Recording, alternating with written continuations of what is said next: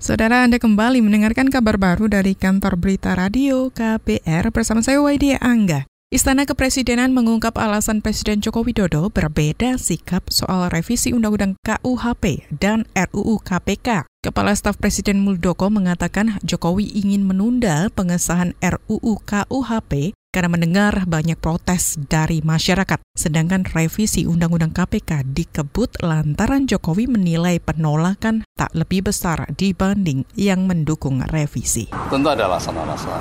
Ya. Yang pertama, hasil survei menunjukkan bahwa yang menyetujui untuk revisi Undang-Undang KPK itu lebih banyak. 44,9 dari Kompas, terus ada dari satu lagi ya, apa tadi satu lagi.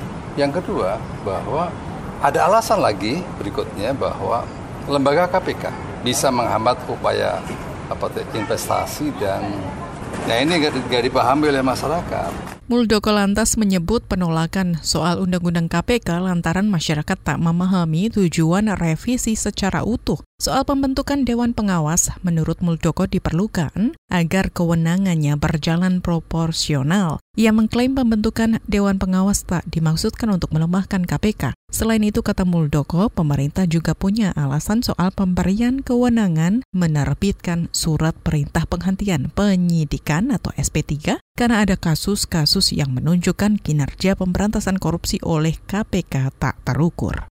Kini kita beralih ke berita selanjutnya. Polri menetapkan 290 orang lebih sebagai tersangka pembakaran hutan dan lahan. Juru bicara Mabes Polri Dedi Prasetyo mengatakan selain perorangan ada 9 perusahaan yang menjadi tersangka pembakaran lahan. Dedi menjelaskan ratusan tersangka itu ditetapkan oleh Polda Riau, Aceh, Sumatera Selatan, Jambi, Kalimantan Selatan, Kalimantan Tengah, Kalimantan Barat, dan Polda Kalimantan Timur. Operasi saat ini yang sudah ditetapkan oleh beberapa satker maupun Polda sebagai tersangka untuk Baris Krim menetapkan satu tersangka korporasi, kemudian untuk Polda Riau ada satu tersangka, Polda Sumatera Selatan satu tersangka, Polda Jambi itu ada satu tersangka, Kalimantan Selatan ada dua tersangka, kemudian Kalimantan Tengah ada satu tersangka, Kalimantan Barat dua tersangka, untuk jumlah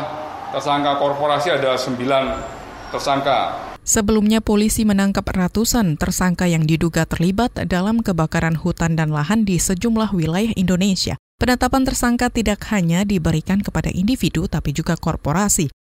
Kini kita beralih ke berita selanjutnya. Komisi Pemberantasan Korupsi atau KPK mewaspadai adanya suap bermotif donasi yang biasa diterima calon kepala daerah jelang kontestasi pilkada. Deputi Pencegahan KPK Pahala Nainggolan mengatakan dalam sebuah riset, KPK mendapati adanya praktik seperti itu dalam Pilkada 2017.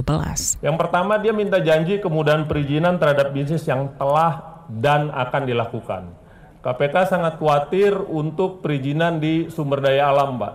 Gitu. Kalau di wali kota biasanya perizinan bangunan segala macam. Tapi kalau di kabupaten biasanya eh, perkebunan. Kalau di provinsi pertambangan sekarang ada di provinsi gitu. Jadi biasanya mereka e, cari perizinan yang lebih mahal dalam bentuk sumber daya alam, kebun, tambang gitu. Deputi Pencegahan KPK Pahala Nainggolan mengatakan mayoritas donatur akan meminta balasan berupa kemudahan tender pengadaan barang dan jasa jika terpilih nanti. Pahala mengaku khawatir suap dengan motif donasi ini juga terjadi dalam setiap kampanye-kampanye pemilu.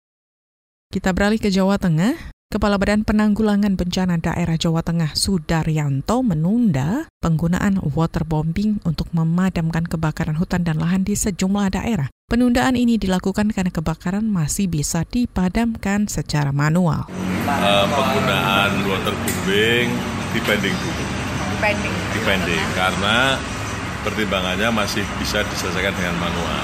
Manual itu artinya bahwa uh, bisa dengan rekan-rekan relawan dari Polri dan juga teman-teman dari perhutani.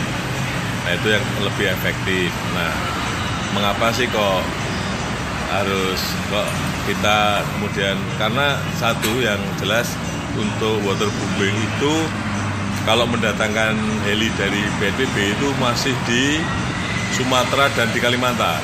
Di Jawa Tengah selama musim kemarau 2019 ini terjadi kebakaran di beberapa daerah seperti lereng gunung yakni Merbabu, Gunung Slamet dan juga Ungaran. Saudara demikian kabar baru dari kantor berita radio KBR saya Waidia Angga.